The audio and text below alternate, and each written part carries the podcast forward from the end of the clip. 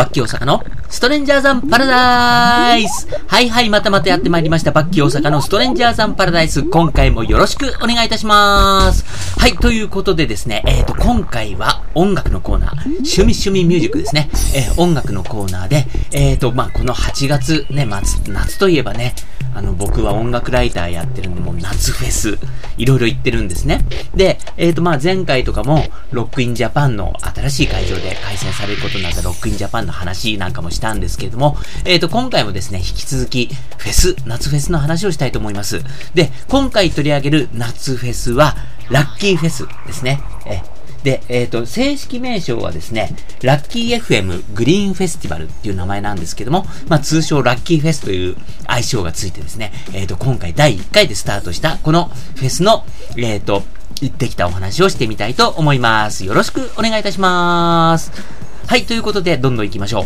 えっ、ー、と、今回ご紹介するこのラッキーフェスなんですけれども、えっ、ー、と、ちょ、もう1ヶ月経っちゃったんですけども、7月の23、24の土日に開催されました。え、で、どんなフェスかっていうとですね、えっ、ー、と、ロックインジャパン、一応ね、日本で最大規模のフェスの、えっ、ー、と、ロックインジャパンが、えっ、ー、と、ずっと20周年、20年にわたってですね、えっ、ー、と、茨城の、えっ、と、日立海浜公園っていうね、茨城のひたちなか市にある大きな海浜公園で開催されていたんですね。で、えっ、ー、と、まあちょっとコロナとかがあって、あの、ずっと、開催中止みたいなことが起きたわけです。で、まあちょっとそういったいろいろトラブルがあって、えっ、ー、と、このロックインジャパンはですね、やむなく、えっ、ー、と、千葉県の蘇我市っていうところにある蘇我スポーツ公園っていうところで、えっ、ー、と、今後今年から開催するよっていうことを決めたわけです。で、えっ、と、そうなると、もう今までもう20年間ずっとやってきたこのひたちなかでフェスがなくなっちゃうっていう話になったわけですよ。で、これで、あの、もう地元の人もすごいショックを受けてたし、えっ、ー、と、まあね、ずっとこのロックインジャパンに行ってた僕らも、え、え、あの、ロックインジャパンの聖地で、開催がなくなっちゃうんだっていうことで、まあ、いろいろちょっと衝撃受けたわけですよ。で、まあ、これはね、あの、ちょっとまあ、コロナ禍の事情とかもあって、昨年は本当にあの、もう開催する方向で進めてたんですけれども、いろいろ、まあ、ちょっとね、あの、茨城県の医師会からのストップがかかったりみたいな話があって、結局、1ヶ月前にして、まあ、やむなく中止っていうことになっちゃったんですよね。で、えっ、ー、とまあ、こういったね、大規模なフェスが中止になってしまうと、まあ、いろんなことが影響を受けるわけですよ。で、まあ、結局ね、まあ、やむなく中止っていうことになってしまい、ということで、まあ、こういったことは非常にリスクであって、で、ロックインジャパンは、まあ、ちょっとこのリスクがこれ以上背負えないよっていうことで、まあ、やむなく千葉での開催という形で、えっ、ー、と、まあ、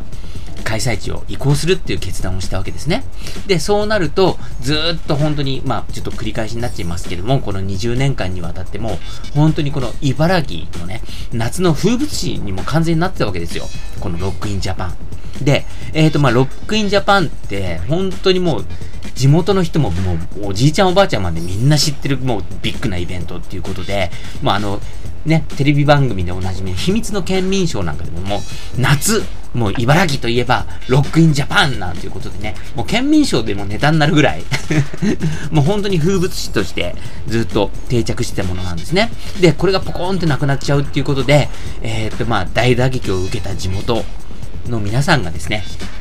もう一回立ち上がって、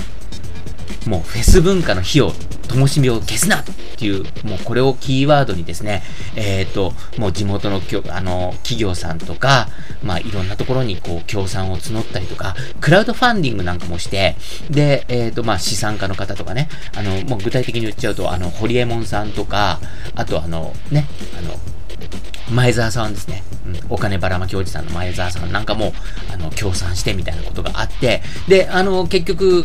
ラッキーフェスということで、えっ、ー、と、今年ですね、初めて実現されることになったんですね。で、えっ、ー、と、まあ、中心になって立ち上がってくださったのが、ラッキー FM。まあ、この、茨城の地元の FM 局ですね。え、ここが中心となって、このラッキー FM が開催するラッキー FM グリーンフェスティバル22ということで、えっ、ー、と、まあ、通称ラッキーフェスっていうのが実現することになったんです。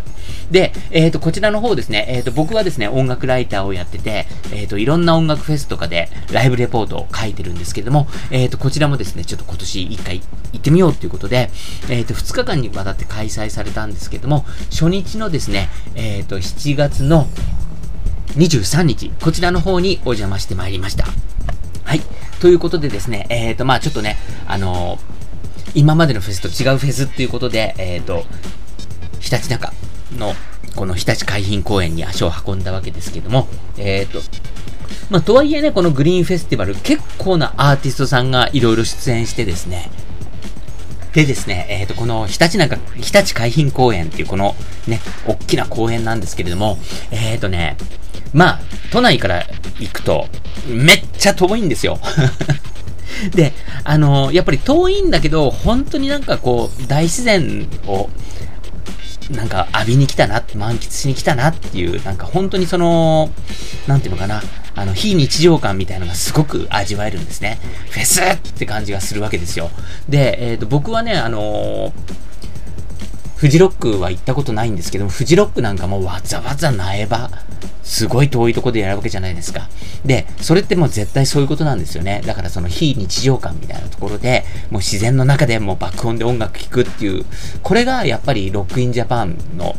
会場であり、ね、今年からラッキーフェスの会場になったこの日立海浜公園でフェスをやるっていうことのすごく意義であり魅力だと思うんですね。で、あの、やっぱりね、ここでもうなくなっちゃうっていうのが、あの、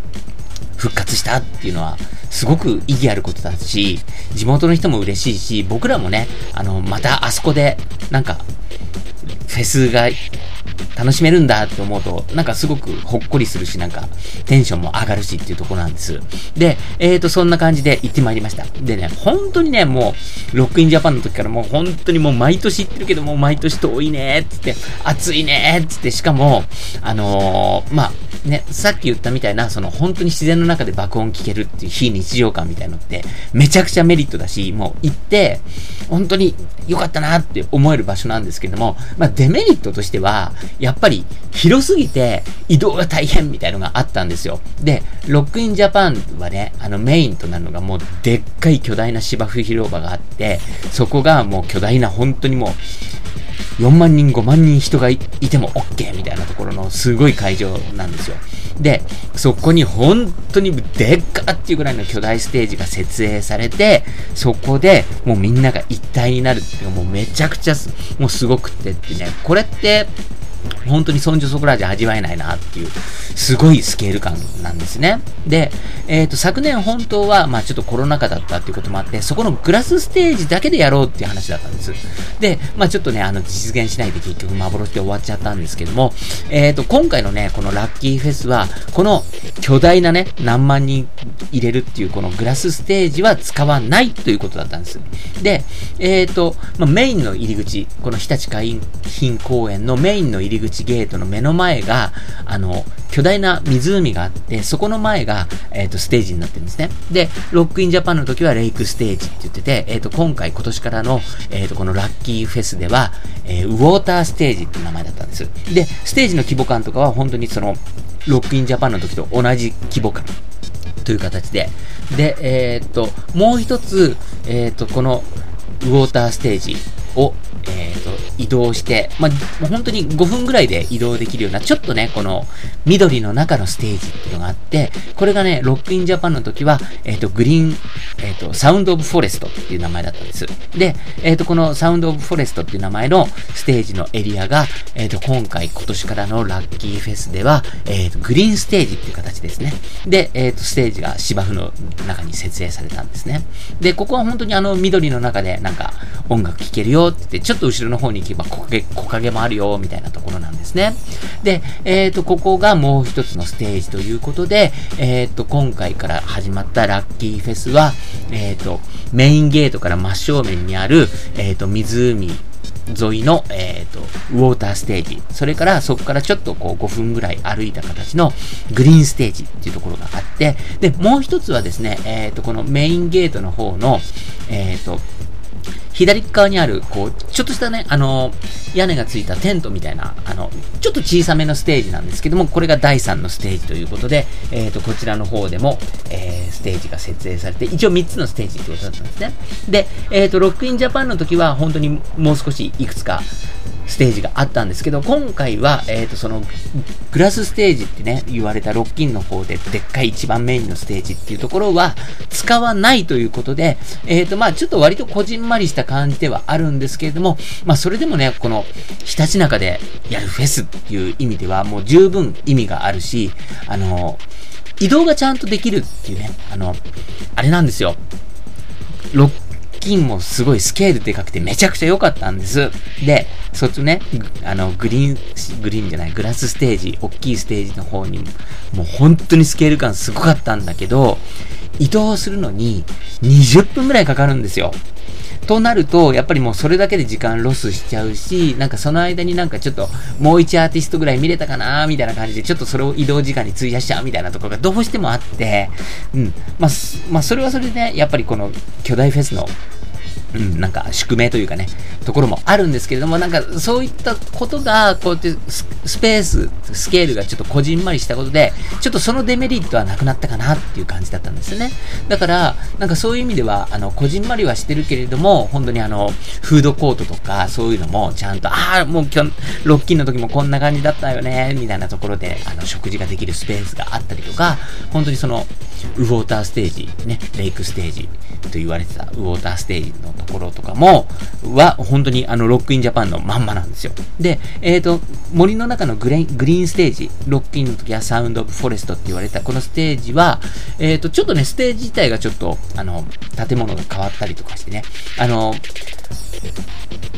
SOUND OF FOREST ってロッキンの時に言ってたステージは、こう、円形の屋根の、こう、ちょっと白いコンクリートで、こう、かたどられたようなステージだったんですけど、そのステージではなくて、えっ、ー、と、今回はね、本当にあの、木で組まれたような、全く別のステージだったんですね。場所は同じなんだけど。うん。だから、あ、こんな感じでステージ変わるんだなぁなんて思ったんですけども、やっぱり、その、緑の中だよって、森の中だよっていう感じは全然変わらなくて、うん。まあ、そっちのステージと、湖沿いのステージっていう、まあ、この二つをメインにっていう形で、えっ、ー、と、今回ですね、えっ、ー、と、僕はあの、の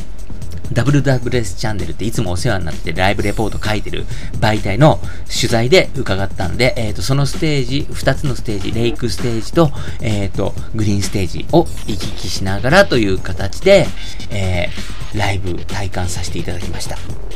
で、その間にあるフードコートのところとかでも、あの、お昼食べたりとかもしたんですよね。うん。まあ、そんな感じで、あの、すごく、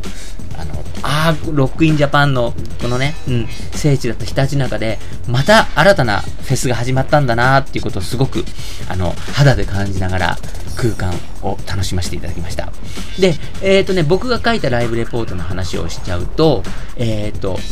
Creepy Nuts。うん、あの、ウォーターステージってね、この湖沿いのステージで、えっ、ー、と、 Creepy Nutsを見て、その後に、えー、グリーンステージ、森の方に行って、相川七瀬さん。はい。それからもう一回、今度、ウォーターステージ、えっ、ー、と、湖沿いのステージに戻って、スカイハイ。で、えっ、ー、と、その後に、えー、あれだ。ちょっと、ごめんなさい、ド忘れしちゃった。えっ、ー、とですね、その後に、ゴールデンボンバーですね。はい。ゴールデンボンバーを、えっ、ー、と、紹介して、そうですね。あの、僕があの、WWS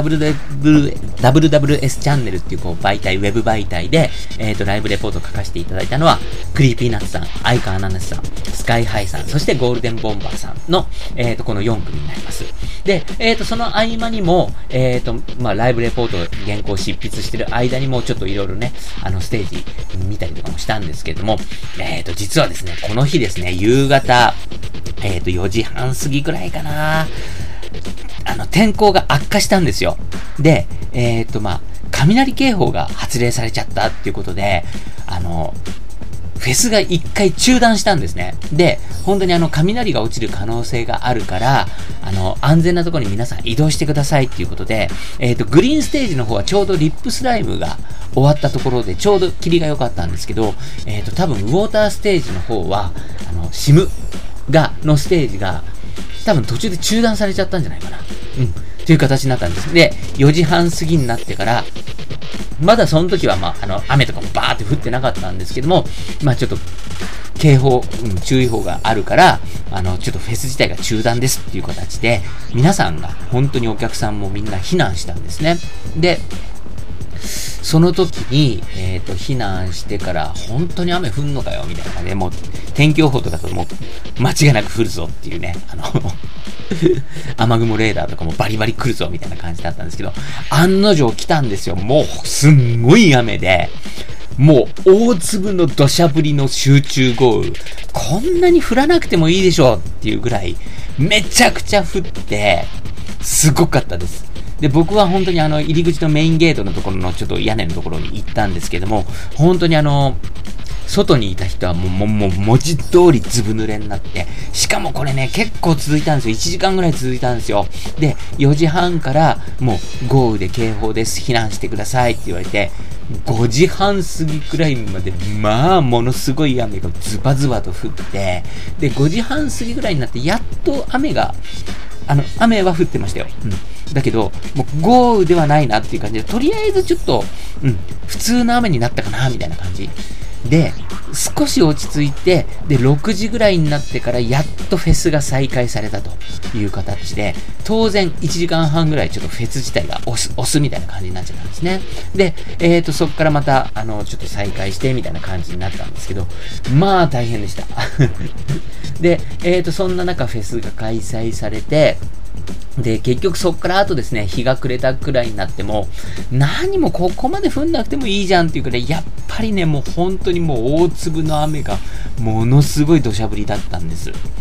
いや、本当にあの、ね、あの、会場に足を運んだ方はね、えっ、ー、と、もう嫌というほどそれは味わっちゃったかなっていうところなんですけども、本当にあの、フェス、ね、ステージを見る方はもうカッパを着て、みたいな感じで、後ろの方はね、ちょっと傘さして、みたいな感じだったんですけど、普通にこう、ステージの、まあ、あの、前で鑑賞する方は、あの、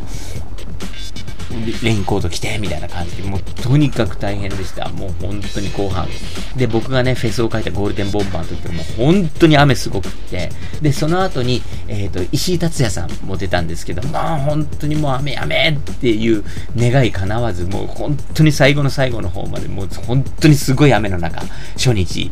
っていうね、締めくくりだったんですけど、まあ、あの、本当に野外フェスをね、あの、楽しんで、その楽しみっていうのをね、味わってる方は、まあ、それもね、フェス、野外フェスの一つの醍醐味だからって、うん、理解しながら楽しんでいただけてると思うんですけども、まあ、でも本当にもう、ここまで踏んなくてもいいじゃんみたいな感じで、もう寒いんだけど、みたいな。日中とかね、本当に、すっごい暑かったんですけど、まあ本当にそれがね、もう本当に寒くなるぐらい雨降ったっていう、まあ大変な感じだったんですけど、まあそんな中のね、えっ、ー、と初日ということで、えっ、ー、とまあこのフェスをね、僕は体感させていただきました。で、えっ、ー、と、まあ原稿書きとかもちょっと残ったりみたいなのもあったんで、えっ、と、石井達也さんをちょっとあの途中まで見させてもらってという感じで帰ったんですけど、えっ、とまあそんな感じでね、えっ、と、まあフェスのメリット、魅力とデメリットみたいなのは なんか両方楽しめる、なんかそんな一日になりました。えっ、ー、と、二日目はね、僕はあの、ちょっと参戦できなかったんですけど、ちょっとお話しさせていただくと、えっ、ー、と、まあ、フィス、ヒップホップとか、こう、なんかこう、ラップ系の、なんかそういった、こう、結構マニアックなアーティストさんが集まってっていう形のステージになりましたね。はい。うん。まあ、そんな形でですね、えっ、ー、と、まあ、とにかく、この、ひたちなかのね、うん、このフェスの聖地と呼ばれた場所で、フェスの日を絶やすなっていうところでね、立ち上がったこのラッキー FM のラッキーフェス。すごくね、なんかこう、地元の人の愛に包まれてるなっていう感じもすごく感じられて、で、ちなみに、あの、次の日、翌日は、ちょっと僕、水戸に夕方までいたんですけれども、本当にそこでですね、えっ、ー、と、まあの、水戸の、水戸駅の、えー駅中とかね、あの、駅ビルなんかにもちょっと寄ったりとかしたんですけど、その中でもやっぱりね、このラッキーフェスのパネル展みたいのがあったりとか、で、本当にね、至るところにこのラッキーフェスのポスター貼られてて、やっぱりそこでね、もう目に飛び込んでくるのが、とにかくこのキャッチフレーズ。フェス文化の灯火を消すなこれですね。やっぱり本当に皆さんがね、この思いが強くって、で、やっぱり地元の人はもう、まあそういうの思いを背負いながらも、やっぱりこのラッキーフェスって新しいフェスが開催されたっていうことの喜びを背負って、ちゃんと足を運んでるんだなっていうことがね、すごく感じられて、なんか、そういった意味で、あの、ね、スケール的にはちょっとね、そのグラスステージって大きなグラス、ね、芝生のステージはないけど、まあ、それでもなんか逆にこう、身近なフェスになったな、みたいなところ、うん、そういったことを感じながら楽しめたんじゃないかなって、僕、東京、ね、都内から来ましたけど、まあ、すごくそういったことを感じられたし、なんかそういった意味ではね、やっぱりもう、ね、もちろん来年も続けてほしいし、うん、なんか、そこもいいよねっていうフェスになったと思います。で、えっ、ー、と、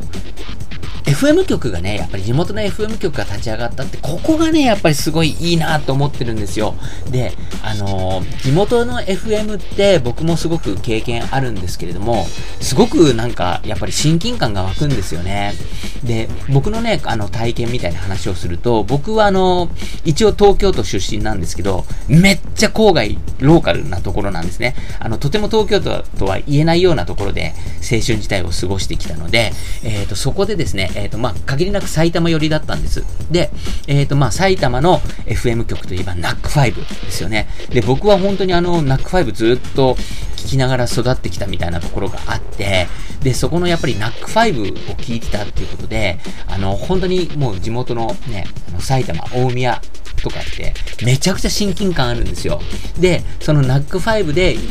こう、結構パワープレイされてたアーティストとか、うん。まあそういったのをすごい聞いて好きになると、なんか、普通に流行ってる音楽とかじゃなくて、いやいや、俺ナック5でこれ知ったから、みたいな、こう、ちょっとね、あの、2なアーティスト知れたぜ、みたいなね。なんかそういう感じとかもあるんですよね。だから、やっぱり地元の FM であの、パワープレイしたり、プッシュアップしてくれてるアーティストとかを好きになったりすると、なんかそれはそれでね、なんか、うん、俺、あの、ちゃんと FM リスナーとして、なんか好き、好きになったアーティストいるし、みたいな感じになるんですよね。だから、この、ラッキー FM がこういったフェスを立ち上げたってすっごい意義があると思ってて、で、あの、結構やっぱり、僕ね、一応東京出身とはいえ、ナック5聞いてるぐらいね、あの、埼玉寄りの人間だったんで、普通に、あの、移動手段、足は車だったりするんです。で、車とかだと、やっぱり FM とか聞くんですよ。ね、自分の好きな CD とかも聞くけど、特にここ数年って、やっぱりもうみんな CD とかわざわざ買わないよっていう人なんかは、じゃあ車の中で何聞くのって言ったら、まあ、Bluetooth でね、音飛ばして Spotify で好きな音楽聴いたりとかしてる人もちろんいるだろうけど、一番手っ取り早いのってやっぱり FM チューニングすることなんですよ。で、そうそうすると、やっぱりあのね、JWave とか東京 FM とかいろいろあるけど、なんかね、地元で親近感湧くのってやっぱりローカル FM なんですよね。で、ローカル FM ってなんかすごい懐かしい曲とかもかけてくれたりとか、なんかね、もちろん新しい曲とかね、新しいプッシュアーティストとかみたいなパワープレイとかもしてくれたりとか、もうその二つ？うん。なんか、ずっと聴いて育った曲もかけてくれるし、新しいね、なんかこう発掘アーティストみたいなのをちゃんとピックアップしてかけてくれるしっていう、この2本立て、すげえあるんですよ。だから、僕はこのね、ラッキー FM がね、まあ、この新しいフェスを立ち上げたっていうことも、すごいなんかあの、親近感が湧くし、しかも今回、この、出演したアーティストが、懐かしいアーティストと、ちょっと今時のアーティストっていうのがもう見事に混ざってて、もうこれが最高なんですよね。で、もう一回言うと、ね、相川七瀬さんとか、杏里さん、それからね、さっきも出てきた石井竜也さん、米米クラブの石井竜也さんですね。それから、あの、 PUFFY とかね、うん。まあ、そういった、うん、あ、聞いてた聞いてたリップスライド RIP SLYMEさんもそうだし、なんかそういう、うわ、聞いてた聞いてた好きだよねって好きだったよねっていうアーティストに交えて、 Creepy Nuts とか、マカロニえんぴつ、それから、あの、 MAN WITH A MISSION とかね、うん、 RIP SLYME とかね、まあ本当にね、そう、あ、あとね、今回、すごいね、生で聞いて、うわ、めっちゃいいじゃんって思ったのが、 Novelbright。Novelbrightはマジでいいね。うん。で、本当にもうこの1、2年でバーンって出てきてね、あの、うん、武道館やりますけど何かみたいなね、余裕ぶっこいてるなみたいな感じだったけど、あ、これは確かに流行るわ。うん、いいもん。だって。みたいな感じで、すごい普通に思ったりとかね。まあ本当にとにかくそんな感じで、あの、あとは、この今回のラッキーフェスで、あ、いいなと思ったのが、えっ、ー、と、シムとかね、ブラフマンとかが出てくるわけですよ。うん。で、そ、ラッキーキリマンジャーとかね、あとマンウィズ、ワンウィズアミッションとかも出てるし、で、これが初日のラインナップなんですけど、で、2日目になると、本当にね、あの、かっこいいヒップホップアーティストとかいっぱい出てきて、で、僕はね、あの、個人的にあの、ソイルピンプセッションズとかも見たかったし、あと水曜日のカンパカンパネラとかね、あとは、えっ、ー、と、ボカロ系でね、ちょっとブレイクした山とかですね。えっ、ー、と、まあ、他にもね、本当にあの、うん、語りきれないぐらい、いろんな、あの、エイウィッチとかね、あの、本当にね、あの、新進気鋭のアーティスト、うん、しかもちょっととんがってるぞ、みたいな、ハンニャとかね、TS とかね、まあそういったね、もう本当にいろんなアーティスト出てて、なんか、ちょっとそんじょそこらのフェスと一味違うな、みたいな。ところがあってね、まあそういったとんがり具合とかも、うん、とんがり具合となんか懐かしさみたいなのがすごい絶妙にマッチしてたなっていうところがあって、まあそういった意味でもね、本当にラッキーフェス、あの、来年からもね、また、あの、続けて、うん、どんどんいいフェスに成長してほしいなーなんて思ったりしてます。はい。そんな感じで、えっ、ー、と、今回はですね、えっ、ー、と、7月1ヶ月前になっちゃいますけど、えっ、ー、と、開催された、えっ、と、まあ、あのね、ロックインジャパンのね、フェスの聖地の跡地で新たに立ち上がったこのラッキーフェス、うん、こちらの、えっ、と、魅力みたいな話をさせていただきました。なんかこのラッキーフェスとかね、このなんか、ローカル FM 局の魅力みたいのが、ちょっと僕のトークで少しでも伝わるといいなと思います。最後までお聴きいただきありがとうございました。バッキー大阪のストレンジャーザンパラダイス。また、それではまた